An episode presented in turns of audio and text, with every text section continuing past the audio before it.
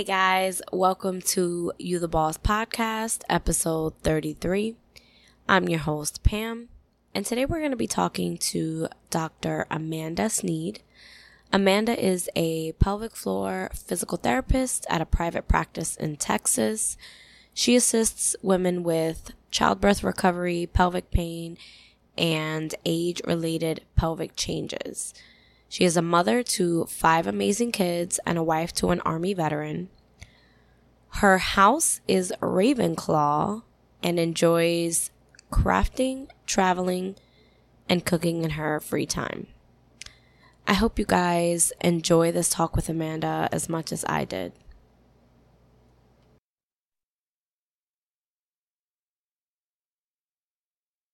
Hey, Amanda, welcome to You the Boss. Hello, hello. Thank you for having me. I'm so excited that you are chatting with us today.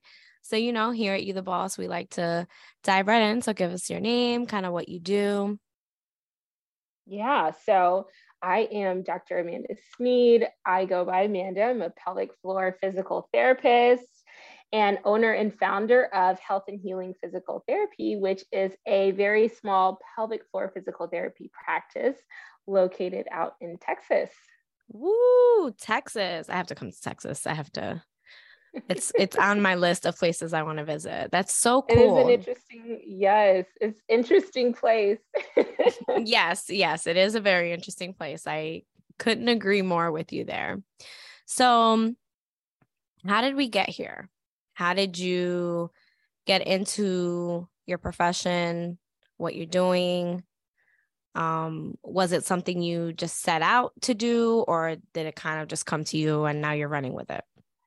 Yeah so i think it helps if i um, clarify what it is that i do as a pelvic floor physical therapist. Um, so basically it is a subspecialty of physical therapy. So i am a licensed physical therapist and i specialize in a group of muscles called the pelvic floor um, which is basically at the base of the pelvis. And these muscles have a lot of roles with our bladder health, our reproductive health, and our bowel health and um, sexual health as well. So when these muscles are having problems or not working right, um, I typically see patients with issues somewhere in those areas. Um, so that's kind of like what I do. And I kind of first heard about this actually in physical therapy school. It was kind of like a five minute slide on like, hey, this is a thing. Um, but then towards the end of PT school, I ended up getting pregnant with my first baby. Um, and so really like experiencing some things, um, particularly for me, my bladder was so leaky with pregnancy. Oh um, and I remember like telling my OBGYN, like, this is happening to me. My back is killing me. And it was just so normalized. Like, yeah, you're pregnant. Mm-hmm happen.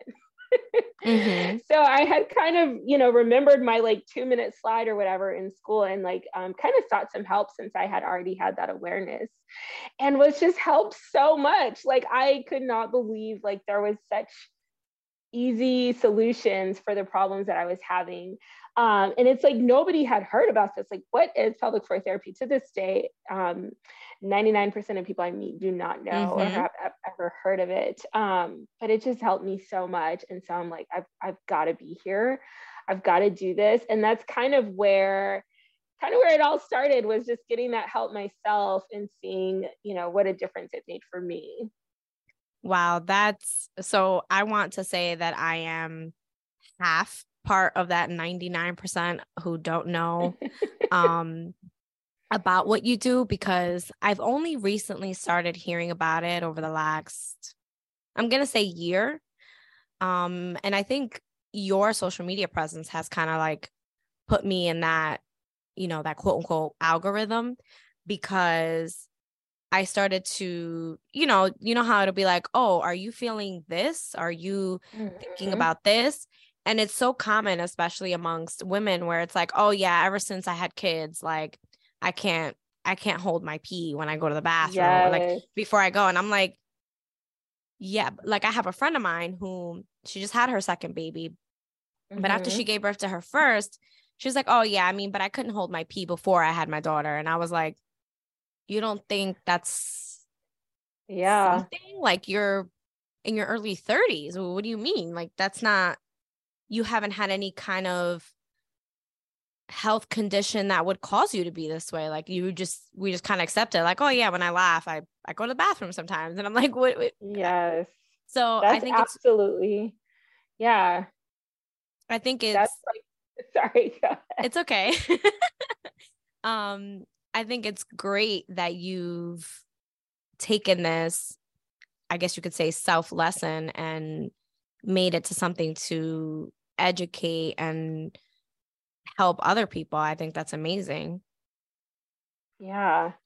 Yeah it's it's so normalized for all of us you know we hear it from our medical providers that we put our trust in to give us help and we hear Mhm. it from friends you know so many of my friends would normalize it for me like it's okay girl every that happens to everybody just put on a pad or whatever. We hear it from our family members like you know moms or aunts are like yeah that's happened to me. And so it's so normalized in our society that it's it's hard to even plant that seed of questioning if that reality is is normal. Um, but it's just goes to show like women's healthcare in the US I feel like is so underserved. Like we are miles behind where we should be especially if you compare it to like men's health. There's Oh, so much that we're uncovering um, like for example uh, we didn't even fully understand the clitoris. Like we didn't fully discover the clitoris until 1998 which still like blows my mind because it's like a major sex organ for women and we have so many clinicians out there that were not trained in doing surgeries without knowing the full anatomy of the female body. Um, and so it's like i just sink my teeth into this now because i just get so fired up um, working in these communities that are underserved I think you made such a valid point there. And I do just want to say, like, you always hear the joke that, like, you know, half of the time men can't find the clitoris.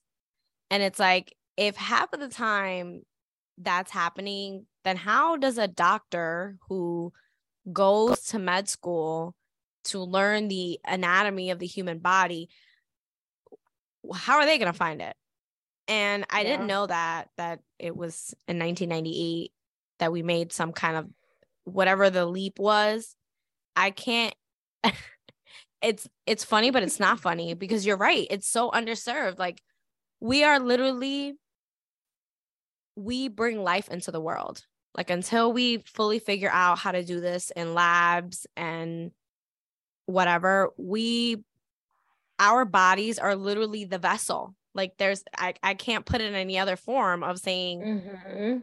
we we get pregnant, we give birth, you that I know of, you give birth one of two ways. And and one of those ways is if you have a C-section and the other way is your vaginal birth. So it's like Mhm. how did we not uh, now I have a question. This is one question leading to another, but I have so many questions. I do want to ask, you know, what is the what is the common patient that you see?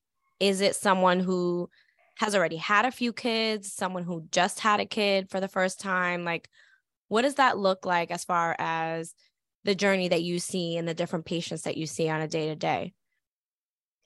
Yeah, um, I would say the most common patient that I have is usually late 30s. Like, um, I've had my babies, they're getting a little older, and I kind of hoped that this issue I'm experiencing would go away by now, but kind of starting to see the symptoms get worse and really questioning, like, what are the next few decades going to be for me? Um, so, really, usually there's that fear of like, what's happening to my body? Is this going to get worse? Um, because of course, when we go to our OBGYN, it's kind of like we're going to watch and see. And when things get bad enough, I will figure out a surgery to offer or medication to put you on. Um, the general consensus I'm getting from the community is that it's not feeling cared enough. There's not enough guidance there. Like, I don't want to just pee my pants and then get a bladder surgery. I'd like to be as proactive as possible. Um, so that's probably typically what I see the most. My practice specifically, and and pelvic floor, pelvic health in general, is such a large spectrum. Seeing anywhere from you know pediatric uh, pelvic floor therapy, where we have kids that are wetting the bed or kids that are severely constipated, to you know postmenopausal patients that are really dealing with you know what is that hormone change due to our pelvic floors and normal, normalizing sexual health there um, the pregnant mamas, postpartum mamas, and everyone in between. So it's a large scope. Um, I have specifically focused on women's health with this um, and really have like a foothold in the bladder health communities. So women that don't want to leak and are experiencing um, a condition called pelvic organ prolapse. So when our organs are starting to come down mm. and we're mm. not wanting to get a bladder sling kind of surgery or some kind of suspension, um, those are who I've kind of focused on the most, but you will find people that, you know, really love working with women during pregnancy and, you know, working with athletes that are experiencing pelvic floor dysfunction. And it's, it's really big once you find your way through the pinhole of mm-hmm. figuring it out. That's, I'm thinking of like so many different things. Like my mind is, if you can imagine like a, a a pinball machine and like it's like bing bing bing like my brain is like all over the place because I know so many people I know a lot of moms um but I know a lot of women who haven't had children that have different issues or, or things that we don't talk about. And and this is something that I that I want to ask you um because I'm sure you've experienced this but how often do you hear the conversation whether it's at work or even outside um of people just saying like oh we don't talk about this or like i don't know what is your your experience with that like how many people um come to you and they're like oh i've never heard of this or it's not something that is talked about around me yeah that's that's huge. And actually, I think one of the hardest parts of being in the profession is that a lot of it is such a sensitive nature. And, you know, in US culture, we are quite conservative and reserved when we talk about um, the health of our genitals because that's like mm-hmm. a lot of what pelvic floor therapy deals with. And so, I mean, there is a large group of women that just will never even be treated for this because the comfort does not exist with them to even be able to have a voice to say that I am struggling with this. Um, there's some interesting like surveys out there too where we we're finding that providers are not even comfortable with having these mm-hmm. conversations. Don't really routinely see like a primary care provider asking someone, "Hey, you know, um, do you pee on yourself on accident? How is your sex life? Are you able to have an orgasm?" People are not being routinely asked these questions, so by the people who should be in those spaces and and be able to start um, gathering that wellness info so it's so unheard of um, it seems like you're the only person in the world experiencing it but the statistics on women that experience pelvic floor dysfunction is like staggering. It's like 60% of women will at some time in their life be incontinent. And that's wow. like more than half of us. So, I mean, people have it, but you're not seeing commercials for it. Um, it's been very challenging to promote it on, on social media because, you know, we do have to make sure that the content is is appropriate considering audiences are in mind that we may not have control of. You know, when when a six-year-old having exposure to some sorts of content and and pertaining to genitalia, but then it kind of gets meshed as being covered up as this secret dirty thing that mm-hmm. you know we can't ever discuss. And so it's like, how do you raise awareness about this? How do you get the message out that this exists? Um, that's definitely one of the challenges in pelvic health. Yeah, I would say I would imagine, especially um, for anyone that's listening to this or will listen to this, I imagine that they're like, pelvic health. What? Mm-hmm. Which is like insane because then you go to because people think that the time that you need the help is like if if you are peeing on yourself you know mm-hmm. it's not mm-hmm. something necessarily that you think about but then you did mention the the sexual health aspect of it and i think i feel actually kind of really strong about the topic of this amongst women because we don't talk about the only time that you hear about a woman having sex is when she's pregnant mm-hmm. that's like that's like the indicator when you walk around that you had sex because you're pregnant. Yeah. Like it happened, you did the thing. um, so yep. it's like I I think that's the only out loud conversation and even amongst different women in my own life where maybe they they do feel uncomfortable. Maybe and and a lot of that stems right from we have been taught that this is this dirty little secret, right? Um, yeah. And so a lot of people don't feel comfortable even bringing it to their doctor because then they're like, oh, they're they're they're gonna think I'm crazy bringing this conversation up. So, what is something that you do with your patients when they come to see you? Right? Like, have they seen another doctor by the time they see you, or how does this I, I want to ask like all the questions, but how do you kind of make someone comfortable um, when they first start to see you or they come to see you in this kind of atmosphere? Yeah, that's a great question. Um, unfortunately, uh, the majority of women, probably 90% of them, vast majority, have seen multiple providers for the issue that they're having. I am usually like a last ditch hope I'm hoping you can help me and and you know really at a point where there's just really little faith that what they're experiencing can be improved at this point um, because they've tried all the things they could google and perhaps their doctors were not the most helpful or a lot of times i've seen women have medical trauma happen to them mm. um, as a result of lack of awareness in these spaces and so you know the kind of approach i take to healthcare and how i work with my patients is centered in, in being trauma informed. And so realizing that the average woman that comes in, the majority of women that come in have experienced trauma in some shape.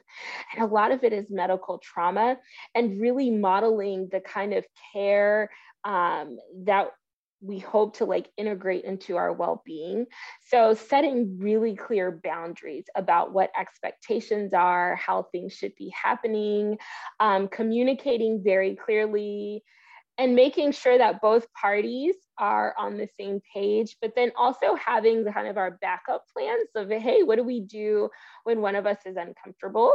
Um, do we need to just stop? Do we need to pause and take a break? Um, kind of walking people through that model of care so that they can go ahead and model that in their own relationships, you know, either with a significant other or other medical providers and really setting that standard. Um, because I mean, sexual health is something that is a whole topic we could dive into. Mm-hmm. but really seeing that lack of awareness of like how do we initiate conversations around sex? Like what does that even look like? What is the aftercare of that? So another question we don't have like when you leave your appointment and someone has examined a very private and personal part of you how do you make sure you're okay? How do we mm-hmm. check for that? Um, just like when you are having an encounter with a partner or another provider how do you how do you end that and be okay and move on from it? So that's kind of my approach um, how i walk through with my patients and it looks so different whether I have, you know, a CrossFit athlete who just wants to do box jumps without peeing, or um, or if I have like a 20 year old that just got married and she can't consummate her marriage because there nothing can go in there's too much pain. Um, so it looks so different but still just modeling that care of like how do we set boundaries for ourselves? I think that's so powerful what you just said because i've in the last 10 years i found myself going first of all going only to female doctors because who's gonna who's gonna tell me or who am i gonna at least relate a little bit to more than someone who is also female but also the conversation of going to a medical provider and feeling that comfortability. I think we forget that as doctors, we work together, not so much like you're the doctor and I'm the patient, right? Like I'm coming to you because I need help and you're in a position to help me. And so it, I used to feel like going to the doctor was like, all right, I got to like, you know, make sure I'm my P's and Q's here because I'm going to the doctor and they're going to, I don't want them to see or I don't want them to know that like I didn't have as many vegetables this year or whatever, like that kind of conversation. Mm-hmm. And it's really like, no, you're going to the doctor because you want to make sure you're healthy, but also if you're not, you want someone who's going to know or at least be in the position to help you to know that you can be comfortable and also we can find help for you. And I think it's so powerful to kind of take our generation and restructure that mentality of going to the doctor because I mean, I don't I don't know that you've felt this way, but I have where I'm like they just want to make money off of me. Like they, you know, yeah. they just want to get paid. They want to make their and they have to. Like doctors got to make money. Everyone has to make money, but I got to go to this visit and they're going to see me for 2 minutes and then send me on my way and I'm not going to feel any better. So I think it's so powerful that you're in this very unique space, but you're also like yeah, I think we should tailor this to be comfortable to whatever comfortable means to everyone because we don't again we don't think about it until it's you right? You don't think about mm-hmm. kind of what's going on until it's totally affecting you. So yeah. on behalf of your current past and future patients that is awesome what you're doing as far as making sure everyone is comfortable. Thank you.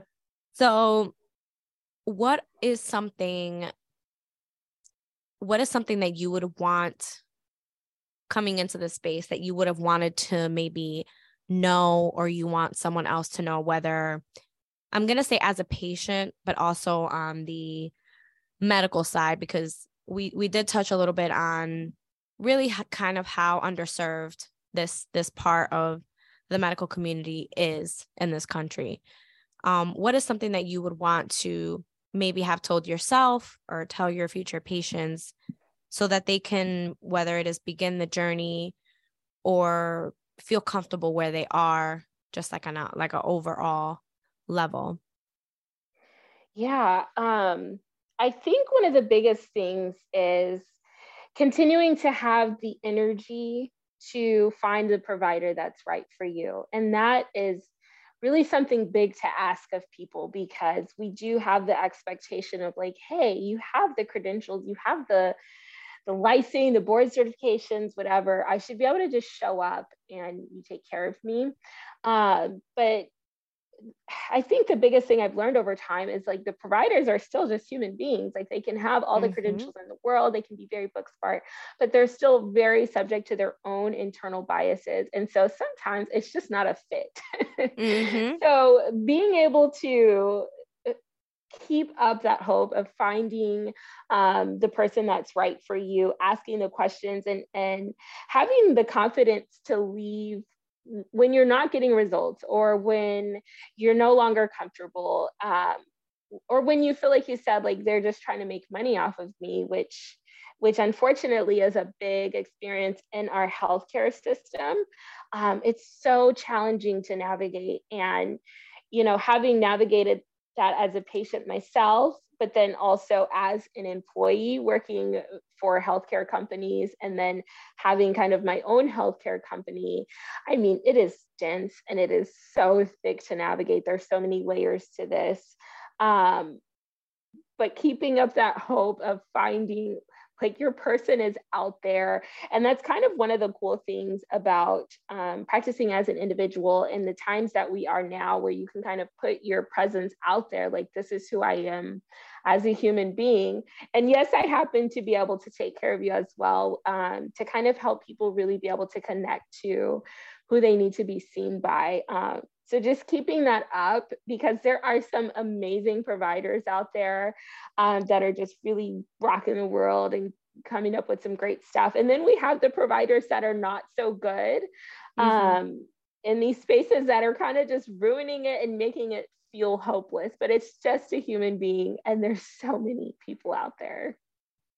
That's so, I think that's really so true, right? Because I can, I can kind of compare it to,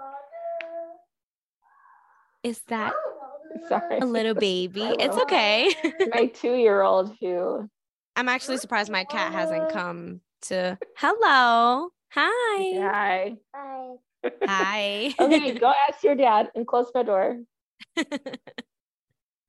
I guess uh, get used to little ones walking in into our conversations.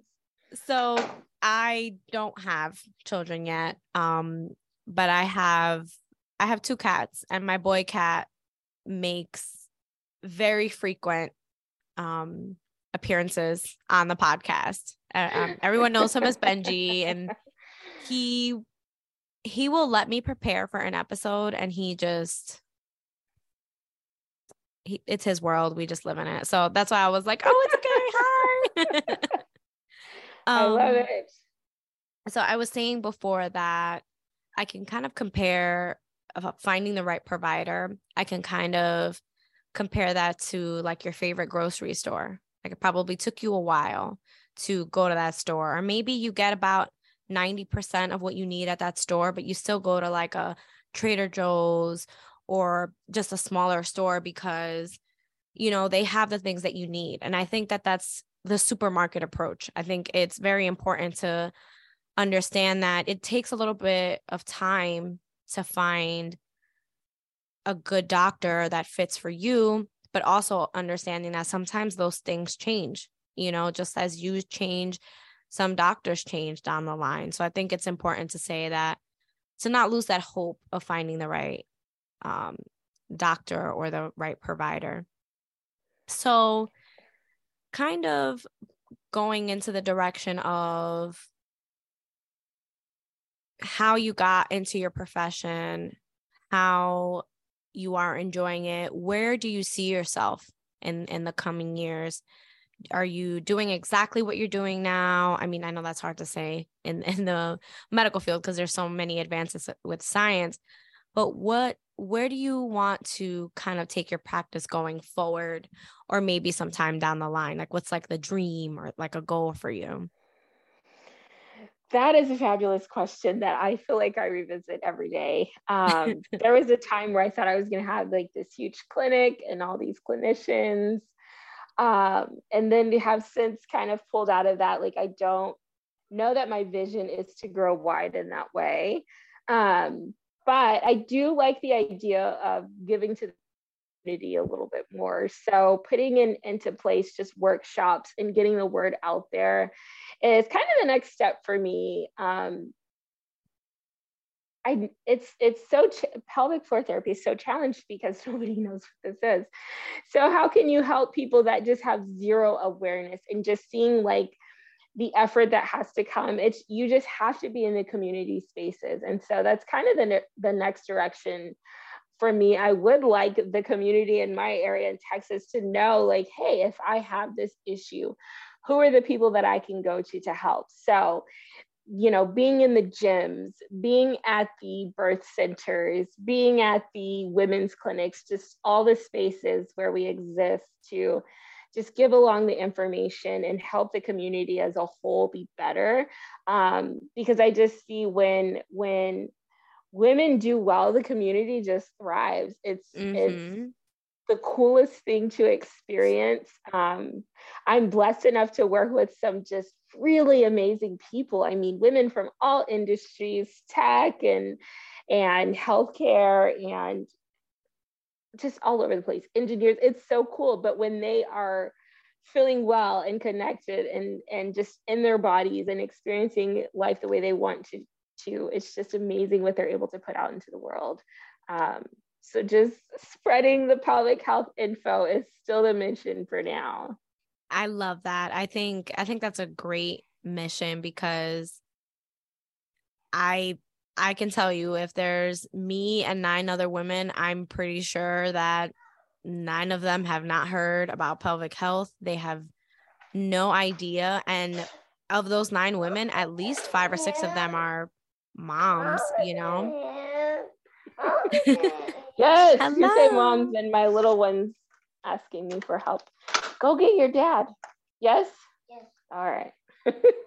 but this is what yes. th- this is just a prime example though, right? Like you were just saying, you know, we thrive as women when we're in a community and here we are we're having this conversation and you're still killing it in your space you know your baby comes in and he's like hey xyz and you're like yep great and you keep going and it i think that's so powerful to say that in the mission that you're looking to achieve and, and what it is that you're doing which i think is phenomenal and i can't wait to like pick your brain, even if it's all the way from New Jersey, because I'm like, I have so many questions.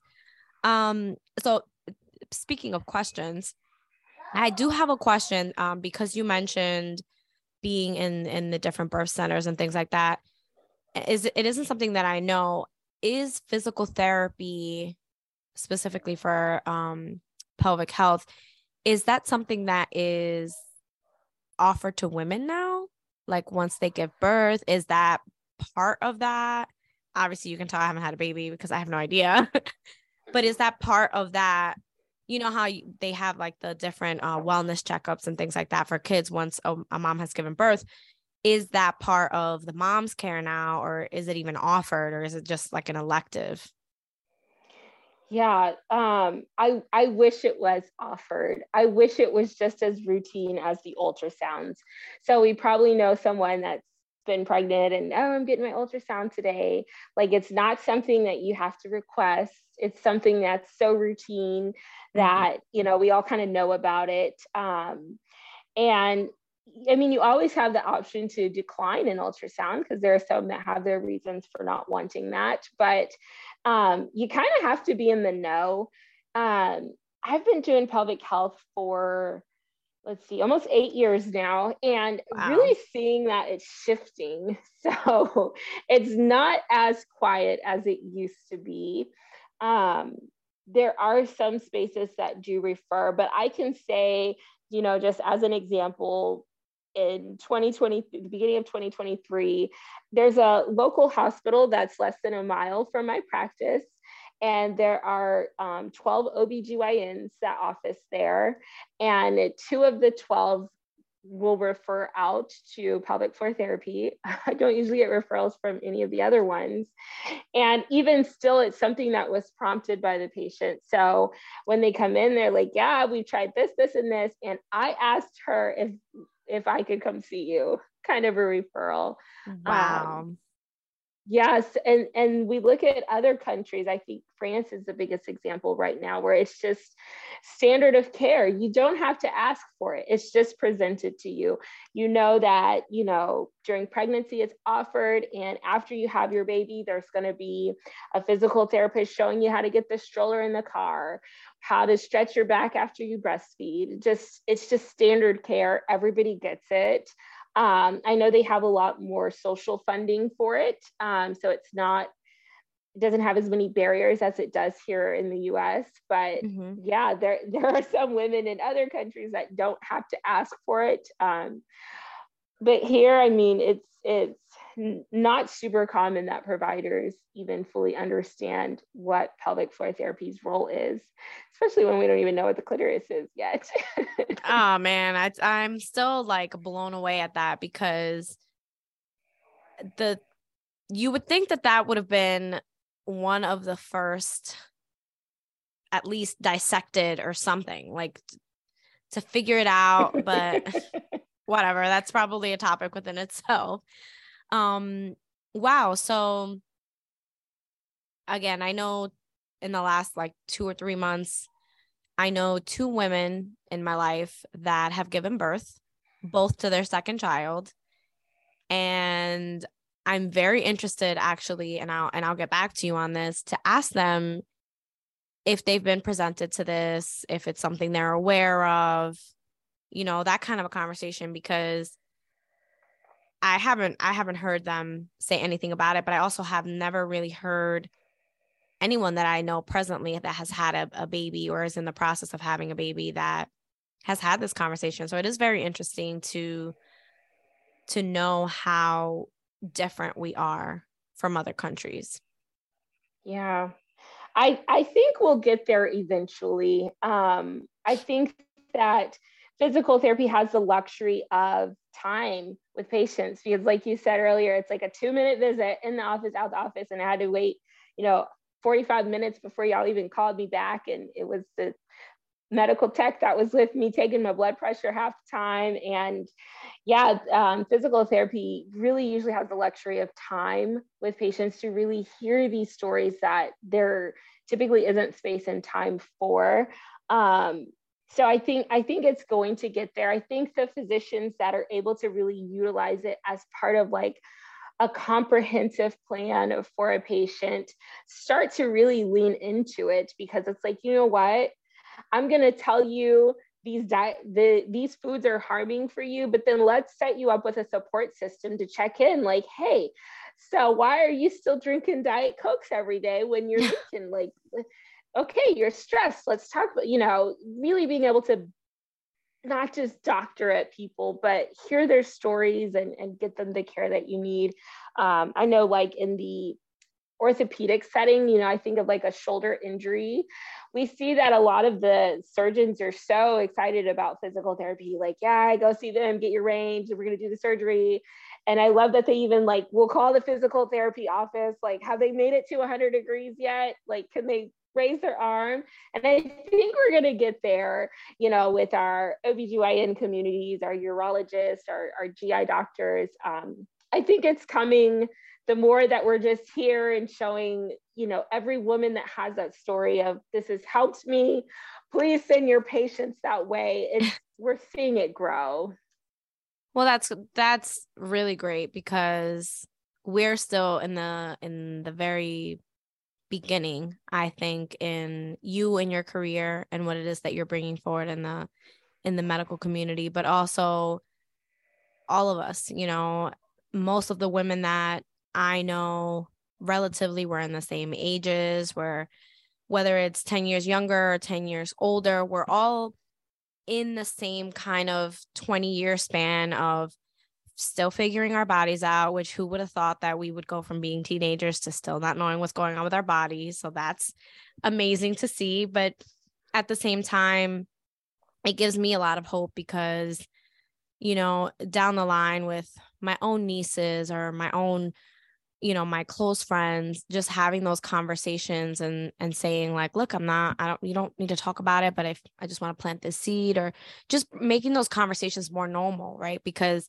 I'm sure anything that we feel is now normal probably didn't start out that way like like breast cancer you know? It might have been a a conversation of like oh no like how do you get breast cancer? and like those kinds of things. So i think it's great that you still have that hope and that you've shared that hope with me because i'm like okay great. So we're not we're not all doom and gloom here. We are looking forward to some kind of advancement. So I think that's great. So thank you for sharing that. And yeah. just to kind of wind down a little bit, I do want to say or ask, I should say, when you started out in I'm I'm going to say your after undergrad. Did you think that you would end up where you are now? As far as this beautiful space, this unique space. Um, I'm sure you're probably going to say no, but you're you might surprise me and say, "Yeah, I thought I was going to, you know, rock it." So, did you see yourself going in this direction where you wanted to like zero in um and helping women or did it just kind of come from a seed? Yeah, I had no idea this even existed. I did not know what pelvic floor therapy was. I very much I was very vocal that I did not want to have a private practice because it just sounded like too much work. And it is a lot of work. I was like, that is not for me. I just want to clock in and clock out every day. And um not and at all. But I here I am. I was so challenged with working as a healthcare employee. Um, it, it, it was burning me out is what was happening. It, it was yeah. stressful. I was so ill. I was so sick because of just the stresses and you know healthcare is a business in the us and so working in somebody else's business making them money but it was just eating away at me. I had all this information and knowledge and ideas about how to help patients but it was always about the bottom dollar it felt like and just get them out. And it just felt so inauthentic to my soul to not be able to genuinely help people. Um, so i still am making my peace with private practice. It definitely has its challenges because your practice will not survive if you do not learn how business works and how to mm-hmm. run a mm-hmm. business which was not my um, expectation with getting into this. But I will say that there is this weird space where the two marry together so nicely because if you do right by your people, your practice will thrive. There are some business concepts that line up so nicely with patient care. Like we have to be listening to what our consumer wants which is what providers should be doing for their patients. Yeah. Anyways. Um, so it's definitely challenged me and changed me. I never in a million years wanted to be a practice owner. But I'm grateful for my journey and, and what I've learned along the way, what I've found. Um, it's been remarkable, and here I am. well, I do want to say thank you. thank you so much for coming on tonight, for sharing your experience, for giving us the heat, giving us the knowledge. You know, it's, I know that this is just the beginning. I feel like we're going to revisit this conversation. Um, and hopefully it may be in person. You know, I might come down to Texas and we can kind of do this in person. I would absolutely love that but I, I just want to say truthfully, thank you for just opening up this space, you know, Absolutely. opening up the space to women listening, to anyone listening, really, because ultimately we all have someone in our life who's going to prosper from this conversation. But also, thank you for doing what you do. You know, I know that usually most people that I've ever connected with when it comes to having their own practice, whenever they finally do it, they're like, I never thought I'd do this. I was so against this. I didn't want to do it. And those are the people that thrive. So I do want to say thank you for sharing today. Thank you for being vulnerable and putting yourself in that space, but also thank you for doing what you do. Because even though maybe not necessarily directly to me, because we are in different spaces, you are you're doing a lot of work that means a lot. So thank you so much. My pleasure. And I am so grateful for you having me. You've been such a wonderful host, Pam. Thank you. Thank you so much.